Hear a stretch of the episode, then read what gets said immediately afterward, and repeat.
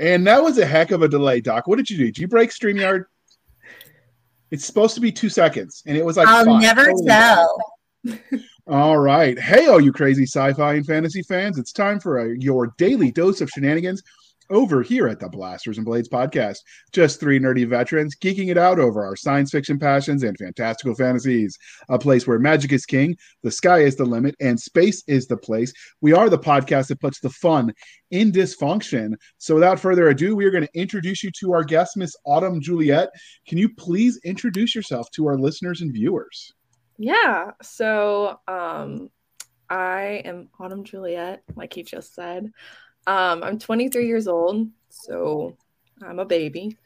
Um, I've been narrating audiobooks since 2020. And so I'm really just getting my foot into the door, but I've done about seven plus books and I've won two awards and I'm still going at it. Congratulations. Thank you. And since you uh, you said you won the award, we do have that queued. Give me just a second. Um, I'm assuming everyone else can see the. Uh, so we got a little headshot right there with, her uh, with her, award, or you can see them all in their glory. Mhm. Ooh, steamy romance. Wait, steamy romance is actually a category, so I shouldn't say that. Ha ha ha ha ha. But um, I'm assuming the the autumnal one, the the pastel one, people can see because I can't. Yeah. So, Well, I I mean I can see it. So. all right, perfect, perfect. I'm colorblind, so it just looks like white to me. Oh, yeah, it's like I, pale I had to get someone to look over my shoulder to see if that picture just didn't load or there was something there when we were grabbing the award pictures. I was like, no, I could totally see it. But then when you're colorblind, you realize people make fun of you all the time, so you never know if it's really there or they're just messing with you. I'm still not JR, convinced those little hey. circles have numbers in them. JR, people just make fun of you. It's not because you're colorblind. No, no. I'm just talking about about the the issues of color, like those little circle test Doc. I am not convinced there are real numbers in there. I think you guys are. It's a conspiracy against us. It's a grand conspiracy, and I just wasn't invited. I think. I I mean, I'm- um, I'm not going to if you say agree you're with me, people- wrong. if you if you agree, people put a note in the comments section. Do your part. Tell Doc she's wrong. All right. So the I next part of the you were wrong. You're so. they should tell you you're wrong any. They should tell you you're wrong anyway, just on on account of. Jr. okay. I might have had like. I might have had a little too much caffeine before this episode. All right. So the next part of the introduction, dear listener, is how we found them. So I actually first found Autumn through uh, through Mel Todd. She narrates for the great and mighty Mel. So and then she narrated a story that Doc and I wrote, a short story that will be coming out this year. Uh, it is working its way through Audible, and you know that could be three days, three years, three decades. You just never know. You know. That's, But- it's like your career in the army. Nobody ever knows. I mean, it's pretty clear eight and a half years. Now, whether I actually worked that whole eight and a half years, I was a specialist a couple times. Mm-hmm. Oh, oh, so maybe more like your time and grade. Yeah, you know. Well, I was also a corporal a couple times, so I don't know if that counts towards the E4 Mafia cred. Probably not. they don't generally claim us. No, no, you get to be the NCO's bitch if you're a corporal. Basically, yeah. So, But I was so good at how it, I did did it three times. so how how, did did, you I meet? Oh God, I think I met you through your dad actually before you started narrating for Yes. Mel. And Yes. then in 2020, you saved my sanity. Yeah. Oh, I did. Yeah. Um. So, as we everybody knows, 2020 was the year that was, or it could have been. Yeah, And the panini. uh, autumn was amazing because Dragon Con went virtual on very short notice, Mhm. and in an attempt to get as many panels and content out there for the fantasy literature fans at Dragon Con.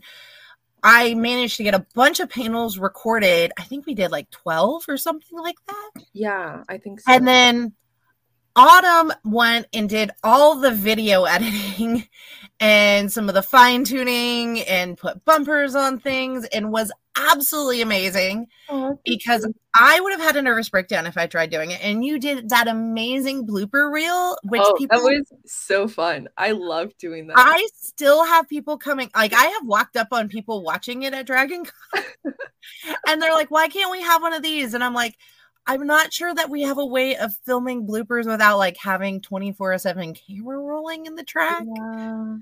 I, it was like a one-time magical thing that still gets plays. I that was so much fun. I like was learning new editing skills while doing it too. And I just like the whole brony situation, like that whole story arc was like my favorite thing to edit. Like edit him being k- kicked into the Grand Canyon. Chef's kiss. it was amazing. It, I loved it. And by the way, he still gets teased about it. and I still get glared at and going, how did I actually don't get glared at. I get uh, Dakota gets glared at, and then Dakota looks at me and goes, You're the one who said he was a brony, but I'm getting all the blame. Oh, You man. lucked out then. So the other thing, Doc, I don't know if you remember, is 2020 was the year we rebooted from the sci-fi shenanigans to It the is. blasters and blades, and we had old episodes that were edited on our old program when we were using. Uh, we probably shouldn't name them, but the older program before we found StreamYards was less, um, shall we say, user friendly. And uh, and Autumn edited the because it recorded all of us separately, and she edited the tracks together so we could use some of those old episodes yeah when we first started. So I forgot about that. I forgot about that too. well, you did a stellar job because we It had no complaints. So dramatic. She couldn't handle it anymore. it was like that was I did so much video editing that year that it's like all just kind of blurs together. I get that.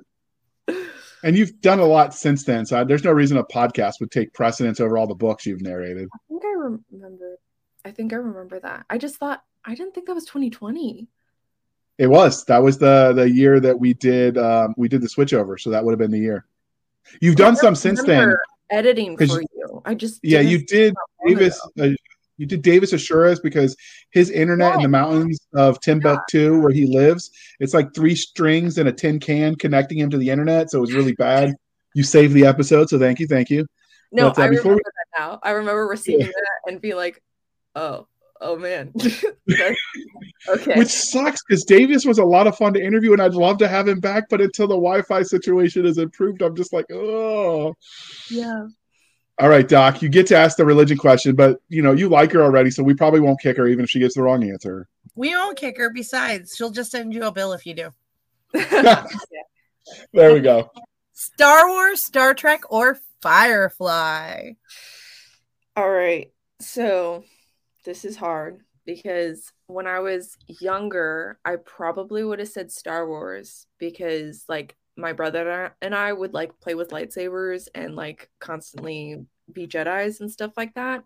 But like it was always something that I would watch because my brothers were watching it. And so like as I grew up, I was kind of like not really into Star Wars. So you can crucify me now. Um You're fine. then Star Trek I got into more when I was like a like teenager because my dad was like, let's watch Star Trek together. And I was like, okay.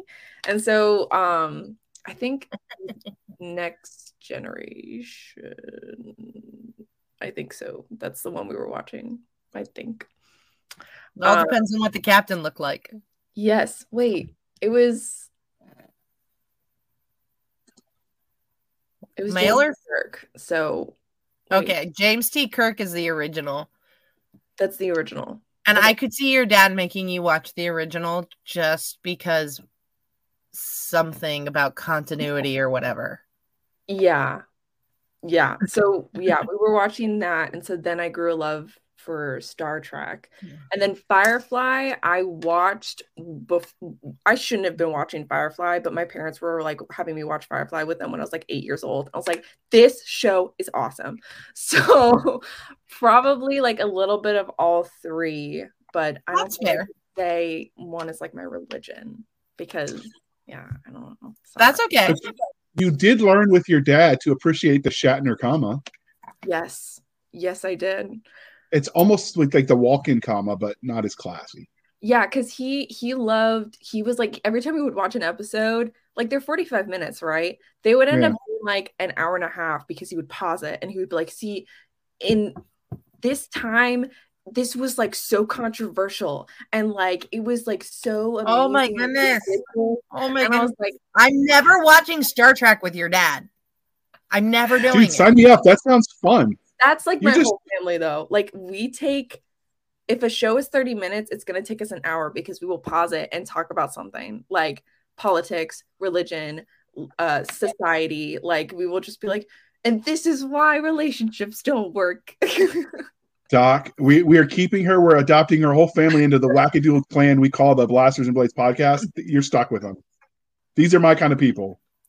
Sounds great. I'm going to kidnap your dad and we're going to watch Star Trek. There you go. Her dad didn't confess these things you to us. kidnap her dad. You kidnap Robert, and her mom and I will just go drink the bourbon. Yes. She's Wait, what if we take the bourbon with us? We got classy standards, you know? You're not taking the bourbon. That's the hill you're going to die on, the bourbon. Okay, okay. it's good? See, we really ought to get booze con- uh, booze companies to sponsor us, but they just call us. My family has Oh. never left booze behind. Just saying. Oh man. Oh, yeah. All right, Doc. We got one more religion question. We're going to see what interesting stuff she gives us. All Game of Thrones, The Wheel of Time, or Willow? So I th- this is where like my age comes in because I I only know the wheel of time because of my dad. I can guarantee you on his podcast he was going off about the wheel of time. And then Willow, I don't know what that is. and then Game of Thrones, I never got into Game of Thrones. So, what I- is your favorite fantasy property then? My favorite. Okay, when I was like in middle school, like elementary, middle school, it would have been Percy Jackson all the way. I was obsessed. Oh, good choice. I was obsessed. I was like, I wanted to be a daughter of Apollo or a daughter of um Poseidon. Like that was like me and my friends, we would like we would write fan fiction before we understood what fan fiction was. And it would be like the daughter of Apollo is like fighting off like this thing. And like we would just send we would email it to each other and then we would all like add on to it and so it would just be like basically a fan fiction collab between our friendship group of Percy Jackson. That is pretty cool, though. I like that. Um, and then as I grew older, probably Harry Potter. Um, I've like read all of those books probably seven times. Um, if we're talking about just books. Um, yeah. We picked the properties because we wanted them to be the most accessible. So ones that were across multiple platforms. So books or movies, all fair game, or comics in some cases. yeah. So- Um, yeah. So, which was your first love though, sci-fi or fantasy? Mm, I guess I guess fantasy because um I was really into like the Greek mythology. So like because of Percy Jackson and then um I got into like the dystopian stuff, which I guess is sci-fi. Yep. I think it depends mostly. on how it is, what the mechanic is underneath it. Right, cuz that almost feels like is urban sci-fi a thing? That It that's can be. like urban sci-fi fantasy You narrated an urban sci-fi. Yeah, wait, so yeah, well, I thought that was urban fantasy. Wait, which No one? choice. No choice. The Kaled Chronicles. No, I haven't narrated. Oh, you haven't narrated those? No. No. I did well, you narrate the- The short story, um, Isabella's campaign. Yes, that is urban sci-fi. That would be urban sci-fi. And that was in the Storming Area 51 anthology. hmm Yes. See? Good anthology. Stupid FBI cock blocked us. Well, you know, it's what the government's there for. Cock blocking all That's the right. trying to have fun. Yes. All we did was want to just have a little party, and they acted like it was something special. Anyway, so what was your first memory of engaging in speculative fiction? So that's the the large umbrella. You know, Doc, we really ought to have an um, uh, a s- episode where we talk about spec fic and what qualifies, and make that a panel. You know, Write what? that down. So, uh, for those of you listening at home, she just shot me the one finger salute, but she does love me. It's it's obvious. Um, It's JR's favorite hand gesture. This is true. It's a true story. Um, so, what was your first memory of engaging in speculative fiction? You're young enough that it could have been video games, board games, movies, books. Like all of the venues were available to you. So, mm, I guess. So is it just is speculative fiction? What? Sci-fi, fantasy, horror, Okay. paranormal, all the things. Um, I mean, I guess cartoons Okay. because like those are like the earliest gateway to like fandoms. So like, I guess probably the earliest. Technically, my brother would claim that it would be making me play Mortal Kombat with him at like Excellent brother. He so did well. that would be his claim. Um, but I don't remember that because I was like five years old. Um, um, and then probably like Avatar: The Last Airbender, Ooh, good one. and then I watched that with my kids. yeah, so good. Um, and then I guess I'm trying to think of like games I played when I was younger because I usually just um followed my older brother's lead with like hobbies that we would do unless it was like me wanting to play with Barbie dolls and dress up. So, um he like really loved like Oblivion and um Mortal Kombat and um like those like old GameCube games with like the Mar- Pokemon battle. Oh, yeah. Um I feel Zelda. old listening to her describe these games. It's okay, Doc. Me too. Me too. So first off, your brother, if he's listening, he gets the seal of approval. That was most excellent, introducing you to all the cool things. yeah. And I'm disappointed that he didn't want to play Barbies with you. Hmm. he, he, he can do better next time. he would want to use like the jet like um Anakin action figure and like have him flip in the air and like kill my Barbie and I would be like, what the heck? I mean, that's acceptable. I mean, he played with you though, right? So it counts. Your dad did good. Ah, she's such guy. Like she's getting her hair done. so I had it easy. My my little sister was a tomboy, so I didn't have to worry about any of that. She was totally game. Um, so we talked about how you kind of discovered speculative fiction through you know your nerdy family, which is kind of a cool way to do it. But what is it about that sort of umbrella of of groupings of of nerddom that you love so much? Um, I think for me it's like the characters and like the creativity of the world.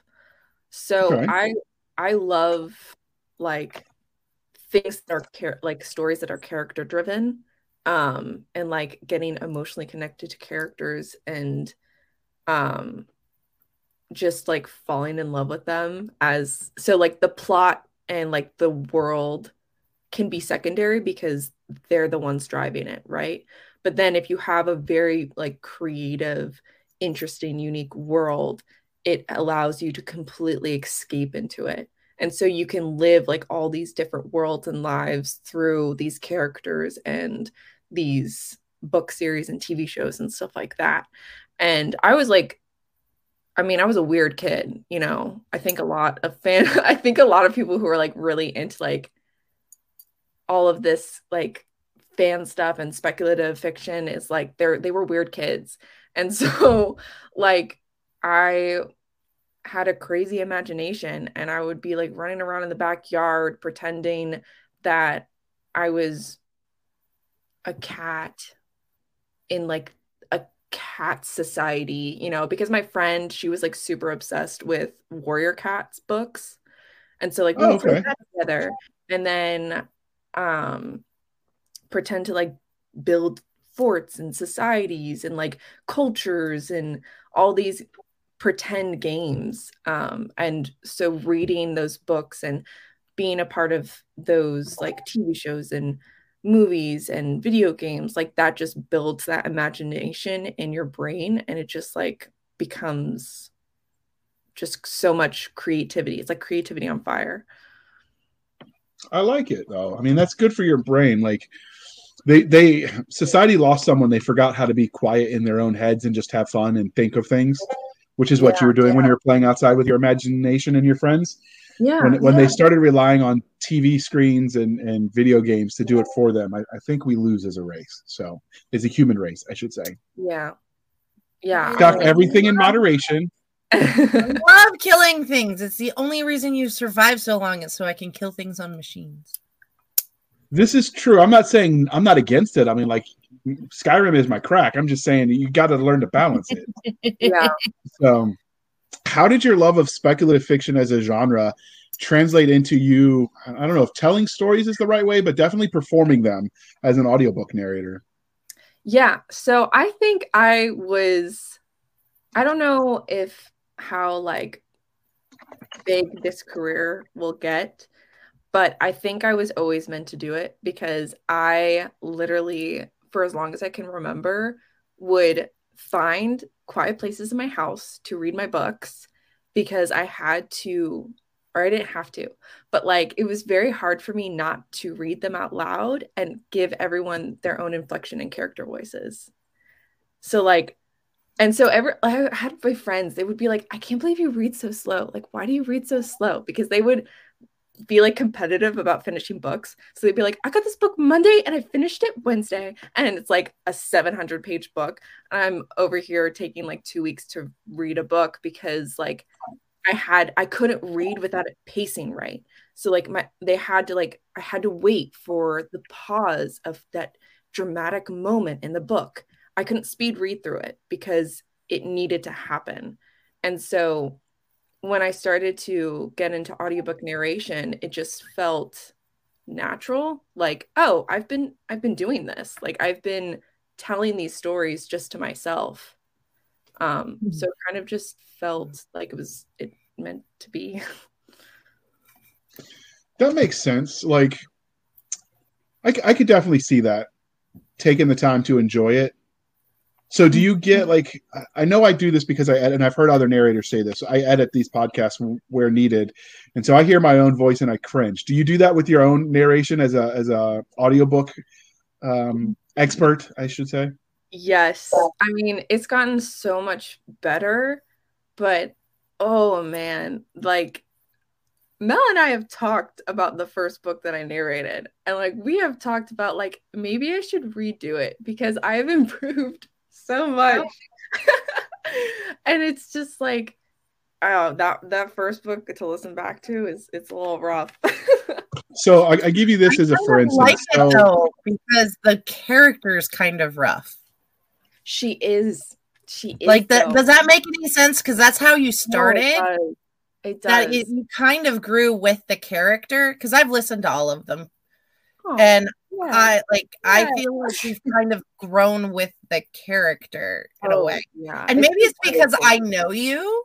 And, and so I also know that you know you're roughly the same age as the character, particularly in the early books of the, my luck. So I'm like that. it- you know, I did tease Mel. I'm like, so it's typecasting, right? yeah, So- no, I agree. I I do So, agree with that. I remember. I've like, listened.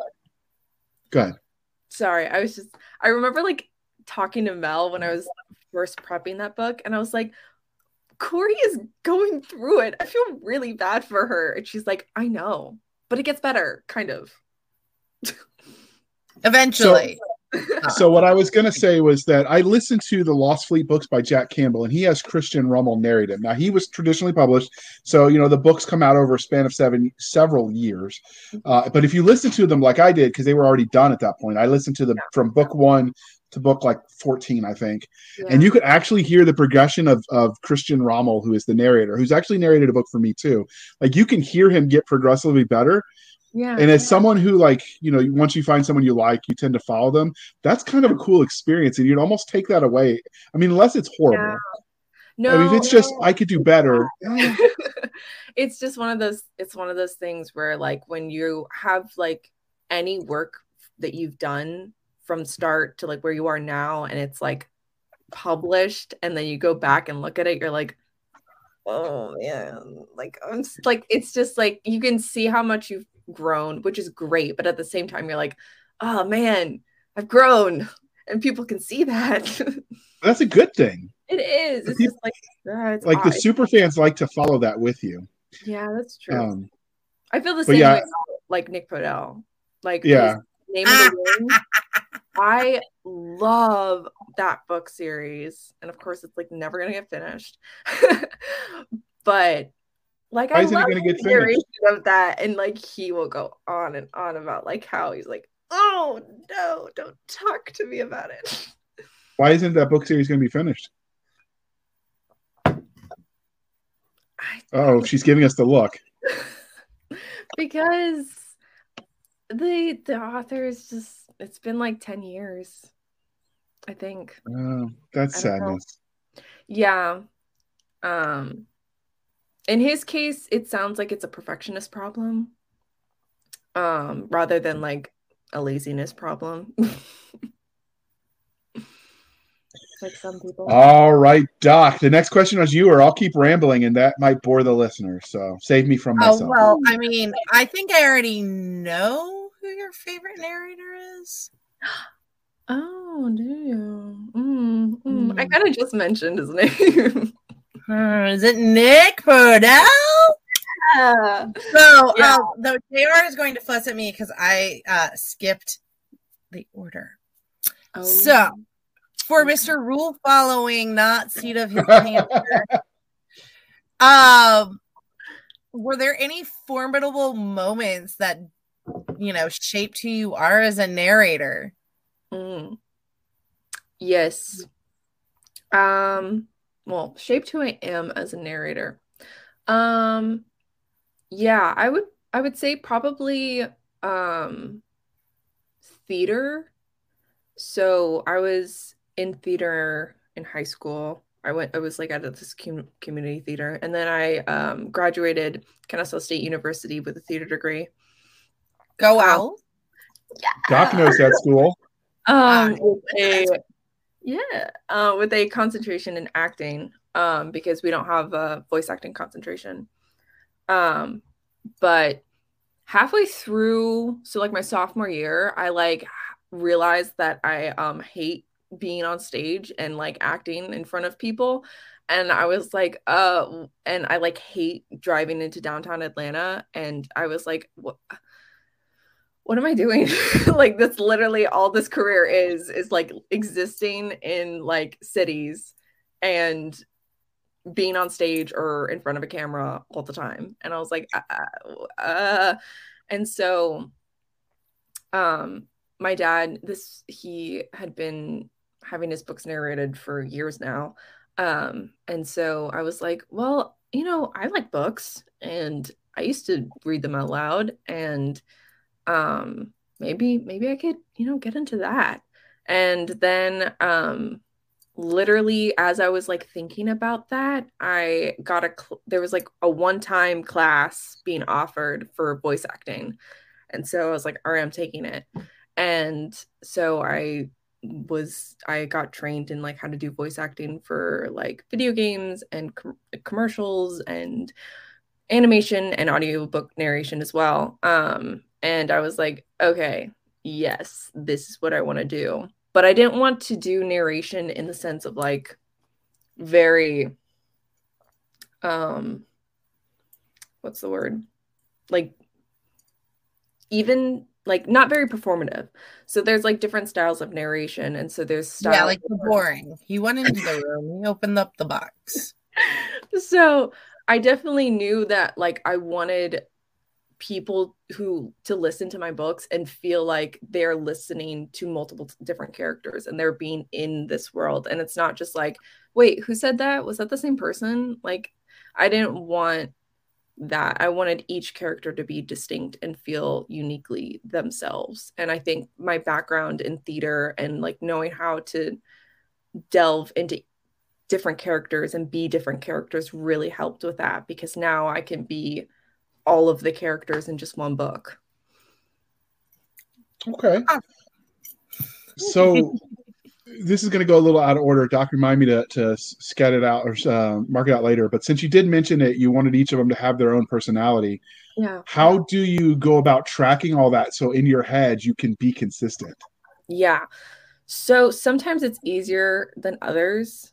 Um, sometimes like I just like have a voice and it's like in my head and it's just not gonna like leave and it just is stuck in there and it's great. Um, like they're very distinct. And other times, um, I have to listen to them over and over again. So the way I do that is I will um usually it depends on the author, but I will either come up with a voice based on how I think they would sound from reading the story, or I will come up with a few options and send it to the author to get verification if that's how they think that character sounds. Um, if we agree on one of them, then I keep it. And if I ever forget how they sound, I have to listen to it a couple of times to jog my memory and then I mimic it.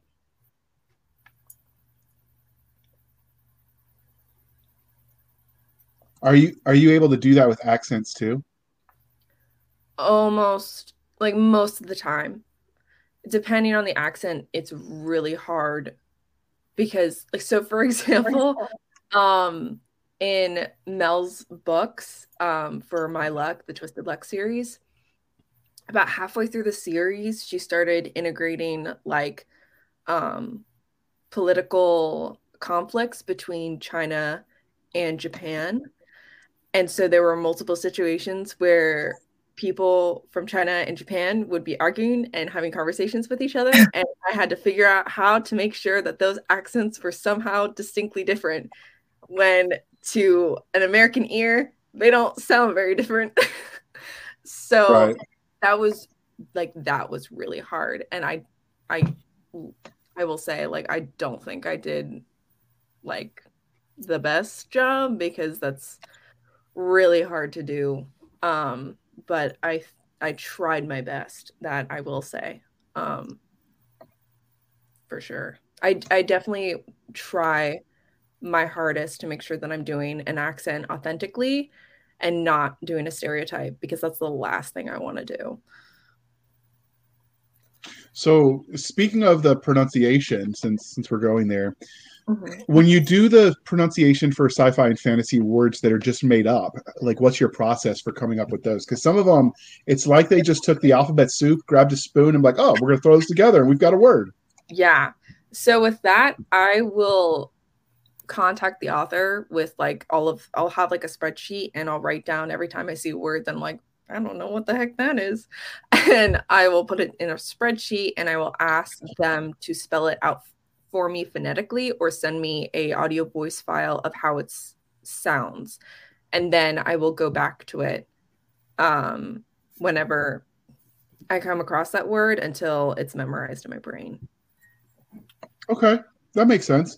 All right, since we've been all out of order, I'm going to try to get us back on track because Doc is going to laugh because I normally complain when she's doing that um, to us. So, uh, as a reader, because obviously we've established you like you enjoy books. Given that you're in the narrating field yourself now, do you uh, listen to other people's audiobooks more often than not, or do you find yourself reading them in print now? So I don't. I think if I'm so if I'm going to read a book, I usually lean towards an audiobook um because um well even though I prefer paperback books, like I prefer the feeling and to sit down and read a book, but like I don't always have to like if I do that, I generally don't end up finishing the book unless I'm obsessed with it. And then I don't sleep because I just read this book for like from 4 p.m. to 8 a.m. Um but that so I generally lean towards audiobooks in that case. Yeah. Okay. So we've been all over the place, so there's not really a transition, but we do like to ask the nerdy fandom type question. So yeah. you're relatively new to the narration space. Mm-hmm. So what milestones are you looking for? Like you've already won some awards. I don't know how big they are because I, I, don't really follow all of that. But uh, what do you? What's like? What's going to be the big one for you? That's going to be like, oh, I have arrived. Hmm, for the next, I probably, uh, I I oh man, I don't like if I if someone came up if someone asked for my autograph, that would be so cool. um yeah, but like I think career wise, um, that's hard to say because like on one hand, I'm like I would love to be more involved in like um an audiobook publishing company, but at the same time, I don't know like I think I would prefer to be involved in like more smaller ones. Um because I like the relational aspect of that rather than like like a big company just being like please here book um, but then you get a lot of like benefits from that because there's like all these things that they have to follow um, but i think i don't know i'm just rambling now but like if i were ha- like if someone were to come up to me like if i were at dragon con and someone would be like are you autumn juliet i think i would lose my mind i'd be like yes so all right. So, but don't worry, people, because it, as nervous as she is, there's only like 100 people that go to Dragon Con, so it's not that bad. She'll be okay. All right. So, um, before we get too far in, we're going to pause for a moment while we shamelessly shill for the woman this time. Thank you, Mel Todd. And as an added bonus, you will get to hear Autumn's professional narration with this commercial for uh, My Luck. Uh, so, roll that beautiful beat. Oh, I can't use that. They'll sue us. In a world where magic is controlled by law and government, mages are both coddled and persecuted. Corey Monroe knows she isn't a mage, and her best friend is. Reality isn't always what you know.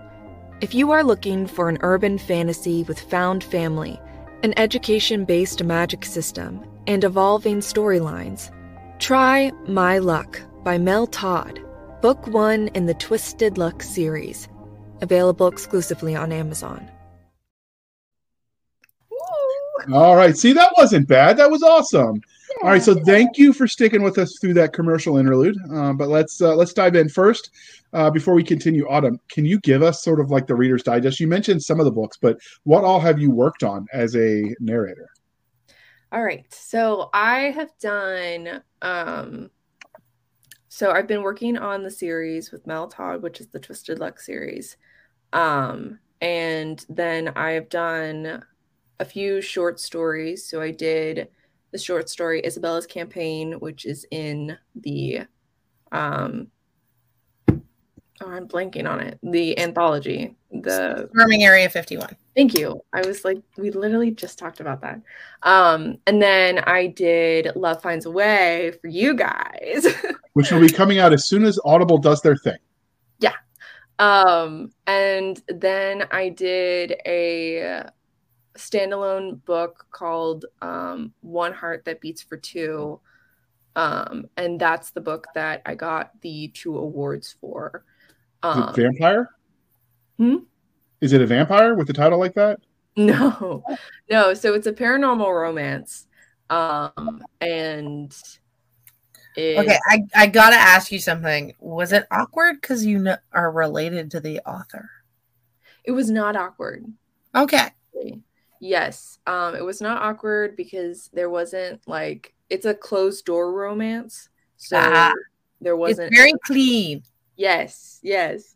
Um and yeah, the only thing was like when it's your family, you get like frustrated when they ask things of you, even though it's like, okay, if you if we weren't related, this would be perfectly normal. But because I you are my family member, I'm gonna be annoyed.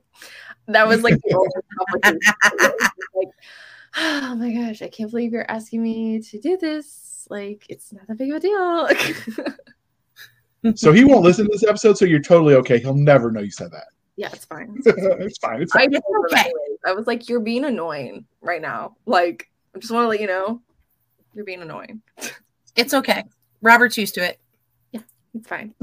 All right, Doc. The next question is yours. I have no idea where we are in any of this. 18 through 21 are yours. See, this is this is how we do things professional like. We talk about numbers on the air. JR, can you count to 10? I, I, got to 20 if I take my shoes and socks off. Ooh, that's really high for you. You must be having a good day with that brain damage. I mean, you know, So, what is your favorite genre to narrate? Mm. Mm. Mm, mm, mm. Probably, probably urban fantasy because I think it's more in line with my vocal style. Um, I did do that um science fiction, urban science fiction one, um, and yeah, it was it was interesting because like the tone of the story, I was like very it felt very different to read um because I'm very Mhm. used to narrating things that are more sarcastic and like um like more emotive. Not that the story wasn't emotive, but Well, was I mean, it was third person it was science fiction and so i was like reading all like the science jargon and like we're going like and it it was just like wow this is really like it i felt like out of my element whereas with science with um urban fantasy um or even just like um just like normal fiction um i feel more it feels more natural. But it's really fun to narrate like fantastical things. Like i love doing all like the weird voices for like cat creatures or dragons. Um like that's really fun. Is there a genre that's harder to prepare for you when you're read getting ready to read? um probably um I don't know if it would be necessarily a genre, but like certain things in genres. So like it's harder to prepare for something where there's like a lot of different um there's like a lot of characters because then you're like I have to figure out how to make each character's voice distinct or there's like a lot of new words that have been created for this story.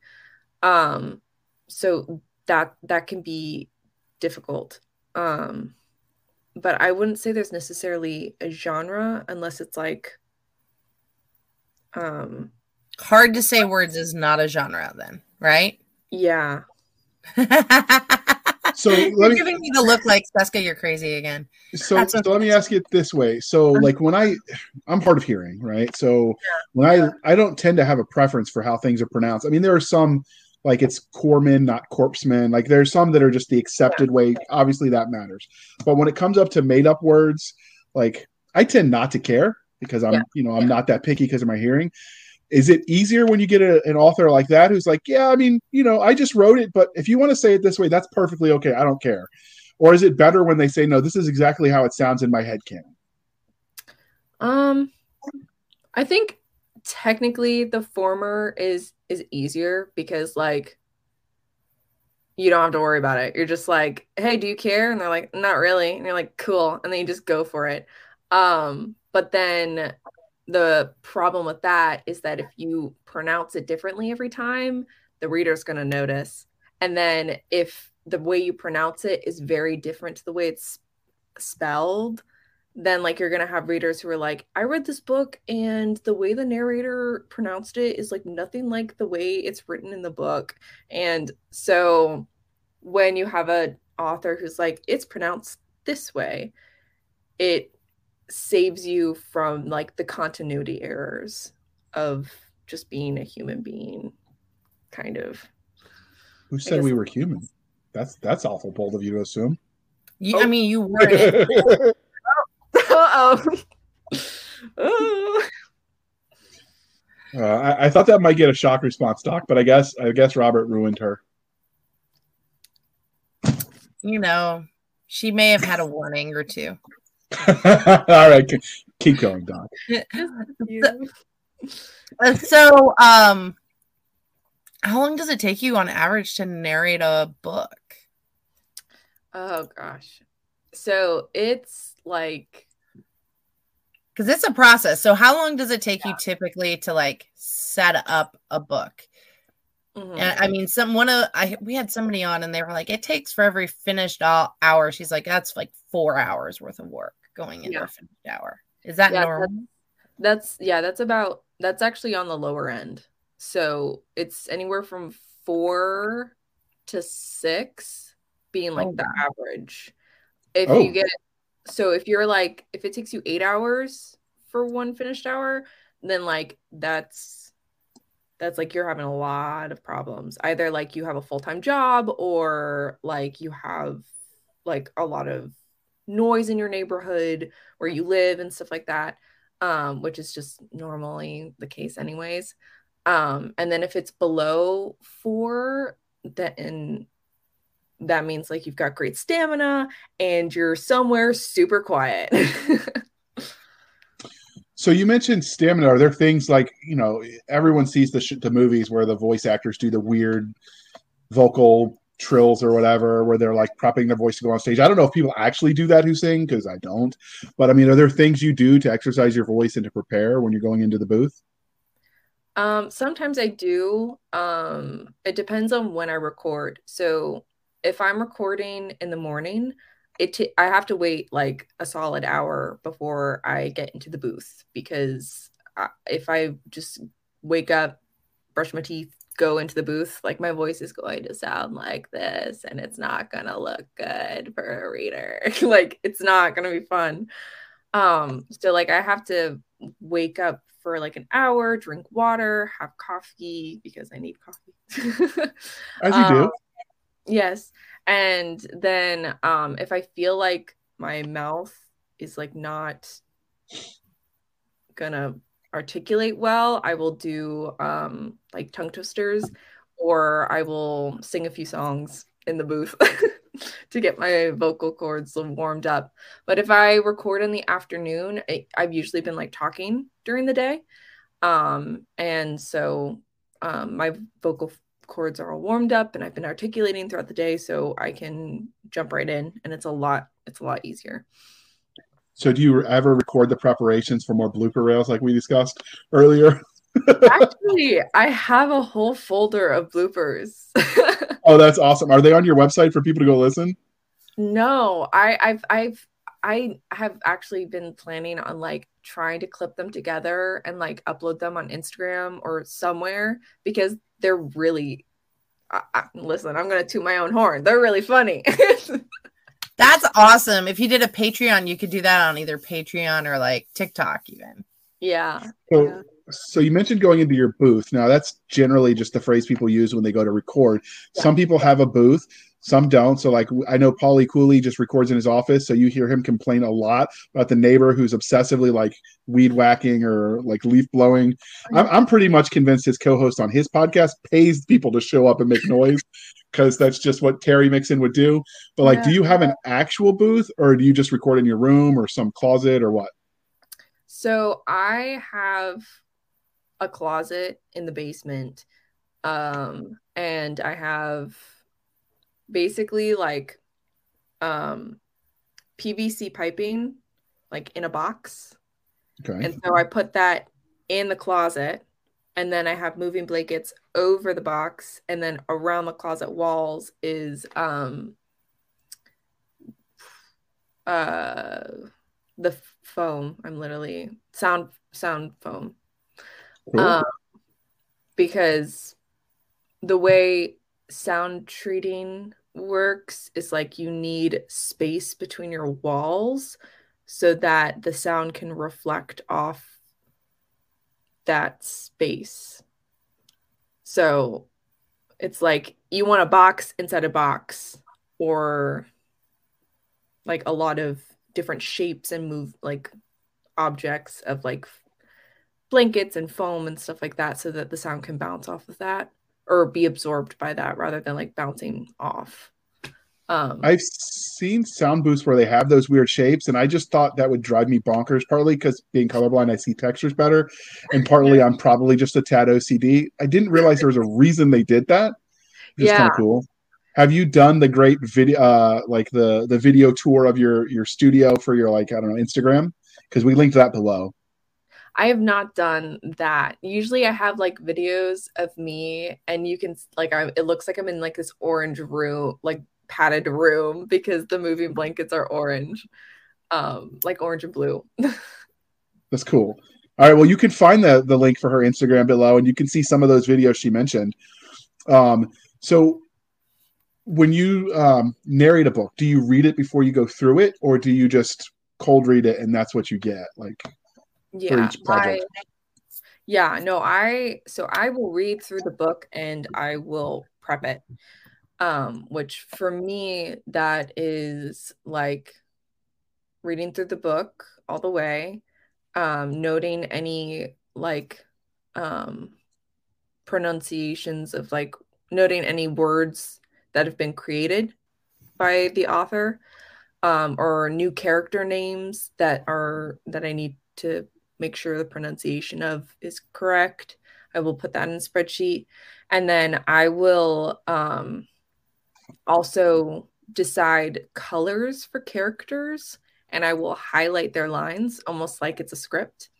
Um, so that's like my my theater nerdness coming out. And so I will highlight their lines so that when I'm narrating, I know when to flip into different character voices so that it's a smooth transition rather than me stopping and starting constantly. So, yeah. Okay. So we've talked about your process as you read the books or, or, narrate them or perform them. I'm not sure the proper terms to use. Mm-hmm. Um, it sounds like all of the above to me. But obviously, you know, some narrators are farther along in their career and they can afford to be picky. You are clearly newer and you're going to, at to a point, take what you can get. I get that. Like you're young and hungry in your career. But at some point in time, you're going to get to the point where you can say yay or nay to projects. And when you do that, how do you think you're going to determine what what projects you accept versus which ones you pass on? Yeah. So technically I'm already like avoiding some because I will not do um like sex scenes and stuff like that. So like I'm not going so on ACX, which is where like I will audition for a lot of books, there will be plenty of you know the erotica. and so I um I don't audition for those. Um and if someone were like, "Hey, can you can you narrate for for this?" I would be like, "Sorry, I I don't do that." Um but if I get to a point where I'm like a big shot and I can say yes and no, um, I probably um I don't I don't know yet cuz like I have yet to come across like a genre of book that I'm like, "Ugh, I hated that." Um I I mean, science fiction I guess is like one that I just don't know if my vocal style is suited for, but that's like a personal thing. So if an author wants me to narrate their book, like then they like my voice and they want me to do it. Um, so I have nothing against like that genre. Um, I, I really can't. It's more about your finding the right fit, then it sounds like, than anything. Yeah, yeah. So I think it would be more about like, I think I would be pickier with, I guess, like authors, if that makes sense. So, like, if it's someone who is going to be making my life crazy, then I would be like, no, thank you. But if it's someone like Mel Todd, then I would be like, yeah. so so let me tweak the question a little bit. So you mentioned that the you you avoid the the intimate scenes. Do you mean like books that that's all there is, or anything that has Congress that might lead to reproduction? You're you're you don't want to narrate those. Like, is yeah. it is it a firm line or is it just the genre? Because they're they are distinct. You will have regular romance that has obvious sex scenes in right. it, um, and you'll have obviously there's the the um, steamier degrees that, that, we don't cover on this podcast either. But is yeah. it a, a, firm line for you because whatever personal convictions, or is it you just don't want to go into the more mm-hmm. whatever's past R rated? Or is her dad bribing her? no, no. So um, yeah, it's a firm firm line for me because that's respectable. Yeah, it's just a personal choice because yeah, I just don't really want to do that. Oh, I think it's great. However, oh, I'll talk to you about that offline. Okay. It has led to some interesting bloopers. Terry Mixon talks about one where they got to a, a steamier scene. It's a husband and wife narrating team, and they're like, "Oh, stop! Mom's outside the door" because they were recording in their bedroom closet, and they forgot to edit that out Oh my god. because their mom was. I guess their mom was babysitting their kids while they were doing their, you know, their day job as as audiobook narrators. Yeah. So, I mean, That obviously, would like awkward. that would make something really weird that year. Um, Yeah. So, because you put so much effort into the final production, so this is really much, uh, very much a performance. I know some people, because for various ADHD reasons, looking at you, Doc, will listen to their audiobooks faster than normal speeds. Does that bug you as a creative? Not at all. You don't care? I know some narrators are like, no, you're not supposed to tell me you listen to it at 1.5 speed. Yeah.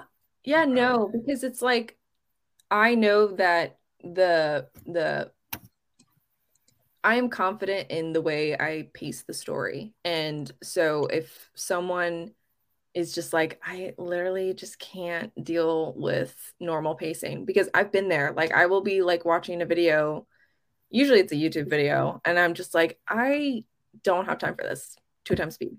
Um Oh, I do that too.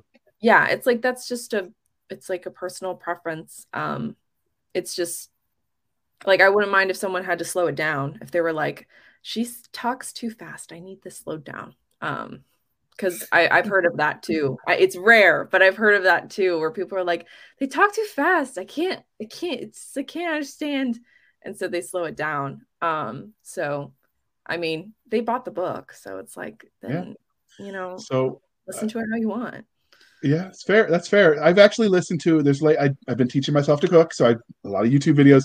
There's this one Southern lady, and bless her heart, she's a sweet lady based on her videos, but she talks so slow that by two x speed, she's normal, and I can understand it. Yes, I've there are literally YouTube channels where like I will watch a video and I'm like, and I put them on two times speed, and I'm like, okay, now you're speaking normally. Why were you talking so slow? Like, I just give me the information now, now.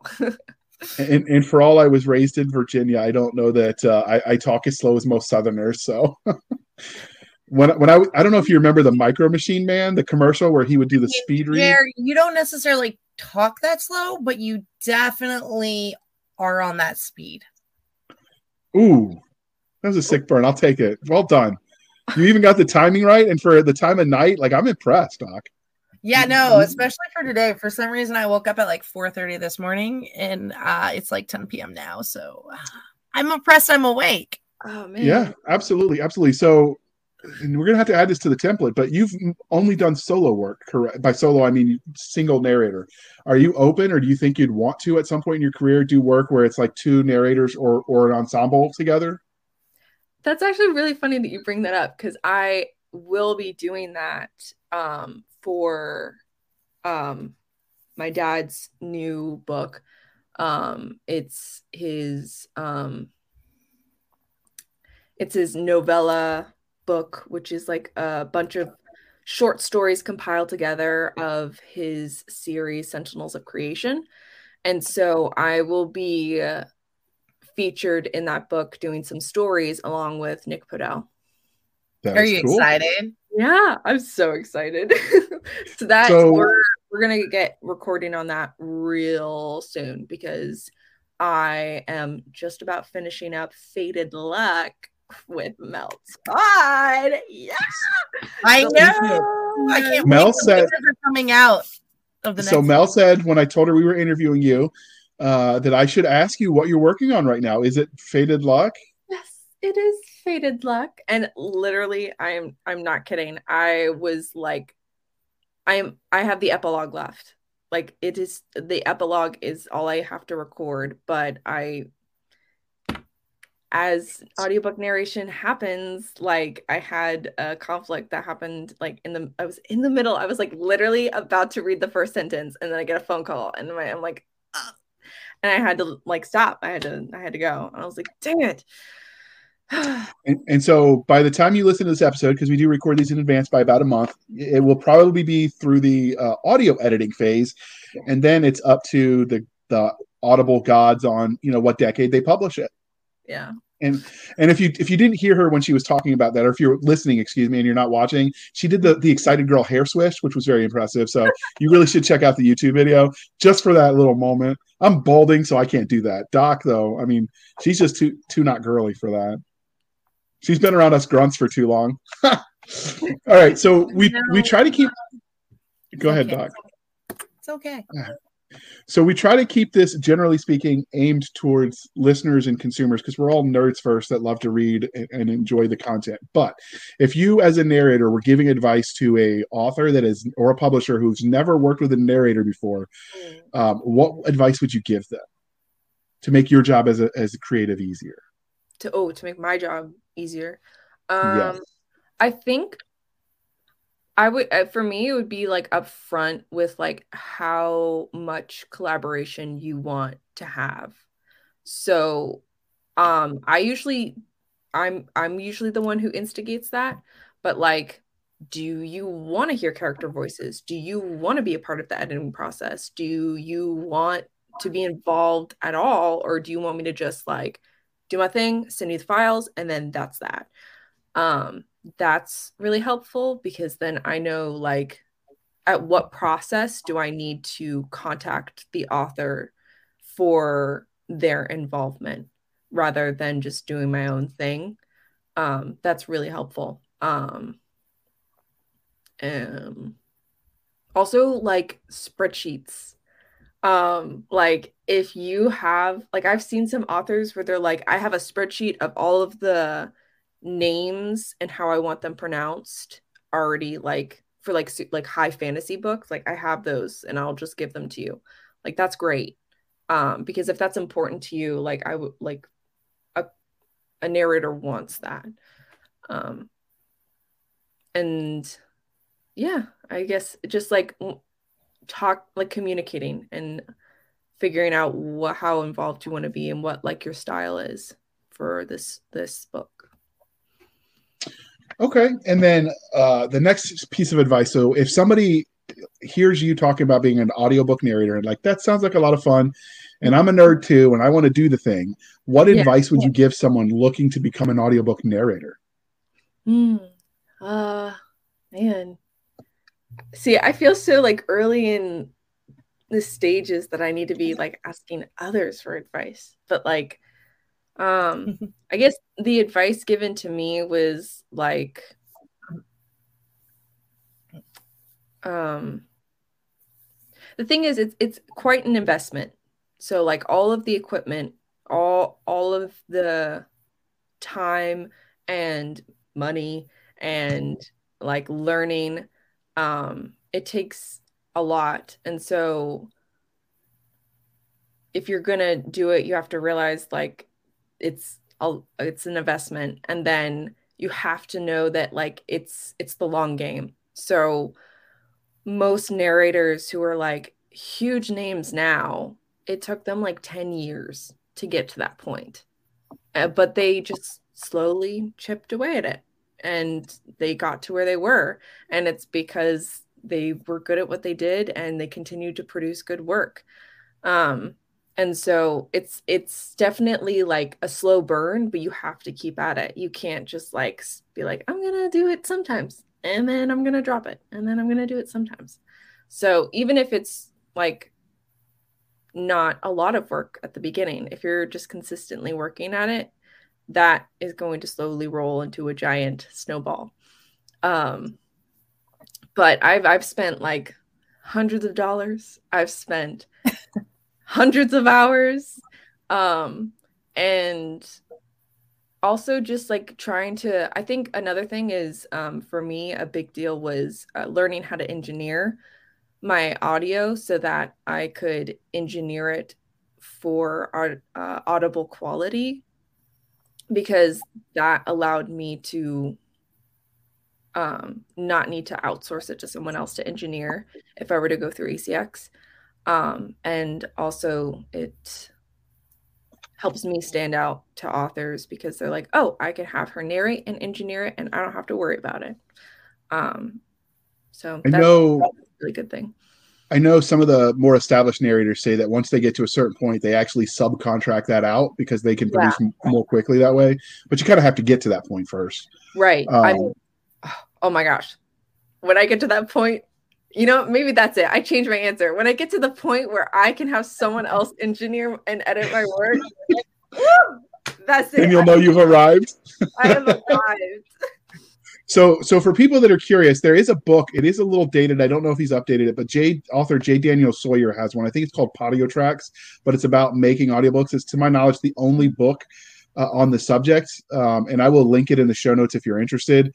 Um, and it, it walks through some of what she's talking about from a more technical side that would bore you to tears if you're not interested in it. So we, we won't go there. But um, uh, with that being said, clearly this interview is winding down. But before we let you go, you mentioned in the beginning, so we're going to do a callback, that you did some fanfic writing as a kid with the Percy Jackson, Percy Jackson books. Do you yeah. still do writing on your own? Not really. Um, I do have this like short story, this Christmas short story, and every once in a while I think about like going back to it and cleaning it up and publishing it because I think it would be a really cute kid story. Um, but yeah, I don't do as much creative writing as I used to, but I like I used to do creative writing all the time when I was like elementary, middle school, early high school. Um, and yeah um i don't know i don't know maybe i will you know i'm young i got i've got plenty you got time? So clearly this interview is winding down but before we let you go was there anything about the wild world of autumnal oh i forgot to show you the little icon. Well let me do that. Doc why didn't you make me do this sooner? Autonomous audio. I hope i didn't butcher that too badly. Uh, but is there anything about the uh, the mm, look at all that stuff on the bottom doc stop me uh, about your your um, business that is uh, Autumn Juliet Studios because uh, I can't pronounce that autom- that word again uh, that we didn't uh, talk about. Doc, just hush, pretend you uh, can't either. Um, no, autumnal. All right, bang bang. Uh, was there anything we did? Technically, you can't read it either. I can't. I, it's just it's just a white screen. Um, was there anything we didn't ask you that you wanted to tell us? before we wrapped up? Um, I don't think so. Although you did, you mentioned books, and um, I will say a great book for people who want to get into audiobook narration or voice acting in general, who want to have like a performative style, um, is the voiceover voice actor, the extended edition. Um, that is the book that I was like I read in my voice acting class. Um, and it's like it's a great read. Like it's not boring. It's really engaging. And then there's like all of these exercises in the book as well. Um so like one of the things was that we would um in the class we would have people describe how our voice sounds to them and like different verbs and stuff and then how they viewed our voice to be like as a person and that's like super helpful for understanding like your style and your vocal quality for when you're auditioning. Because if your vocal quality is really geared towards like teen books and you keep going towards like high fantasy novels and auditioning for them, like then you you may be putting your eggs in the wrong basket. So I really recommend that book. Okay. And before we let you go, dear listener, we would like to remind you to please be kind and speak your mind on the reviewing platforms. Your reviews help the right readers find the right book. So do your part, people. And that's especially true over on audible.com, where you can review the audiobooks you read. And not only do you get to read or review the story, you get to review the narrator. So there are plenty of books where people say five star for the narrator, one star for the book, which as an author just hurts my soul. But uh, but but that that helps narrators too. So I mean, it's not just an author thing. So go do your part. Review the books you read. If you're getting them elsewhere, I don't know, sound, Findaway, Barnes and Noble, all the places they've all got reviewing options. So seriously, it really does help. So do your part. Yeah. And with and with that being said, Miss Autumn Juliet, can you tell listeners how they can find you? And it will, as usual, be in the show notes. Yes. Um, so they can find me on Facebook. I have a Facebook page. Um, and then they can find me Um, and that's autumnal audio. My website is also autumnalaudio.com. Um, I have an Instagram, also autumnal audio, autumnal underscore audio. And then I have an ACX page where you can find me and contact me. You can also contact me on my website and anywhere else. Um, but that's where you're going to have like pure author narrator interaction.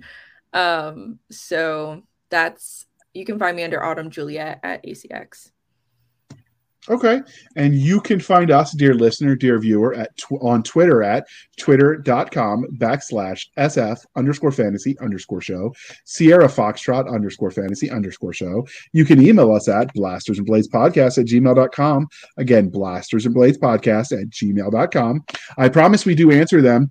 Uh, we also have a Facebook group where all the shenanigans happen over at facebook.com backslash groups backslash blasters and blades podcast. Again, backslash groups backslash blasters and blades podcast. We have a Facebook page where one day we'll get enough likes and follows and all those things where we can give it a dedicated URL, but we promise it's there. So go look for it. And finally, we do have our website at anchor.fm backslash blasters tack and tack blades. Again, anchor.fm backslash blasters tack and tack blades, where for as little as 99 cents a month, you can support the show and help keep the lights on. These things aren't free to produce. It's a labor of love, and you can help uh, you can help push that along.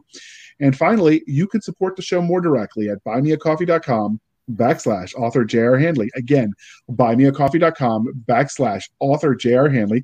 Be sure to put in the comment section that it is for the podcast. And I promise I will keep my co hosts, Doc Cisca and Nick Garber, duly medicated. We will give them the psych pills until they are normal. Yeah. Huh? See? Normal. All right, Doc. Uh, you're going to bring us home. But before you do, this is a very important question. It's almost a tradition. We made your dad answer. So are you ready for this last one? Pineapple on pizza, yes or no? Pineapple on pizza? Oh. Okay. Listen. The suspense is killing me. Listen. It's just too much pineapple. I like her. Doc, we're keeping her. it's just too it's just too much. Okay? Like I will have a pineapple pizza, but then like I have to take the pineapple off cuz it's just too much. I, I approve. Doc, you found us a good one with this one. Uh, we might convert you yet, Doc. We might. He is not approved. She's giving us the stank eye if you're listening, people. Yeah. So, Jay orders right. pizza like my son does. It's okay. I mean, we're about the same emotional level, so it works. I mean, you know. Eight year old Thank it works. Thank you for. Uh, oh wait, that means soon he'll be older than you. Or wait, more mature than you. Well, it depends. He's playing football, maybe not. Don't wish that on me. All right, Doc. Thank you for spending some of your precious time with us for the absentee Nick Garber, the very addle brain JR. I'm Cisca. This was the Blasters and Blades podcast. We'll be back next week, same time, same place, with all of our crazy stories, indulging our love of nerd culture, cheesy jokes, torturing JR, and of course, all things that go boom. All right.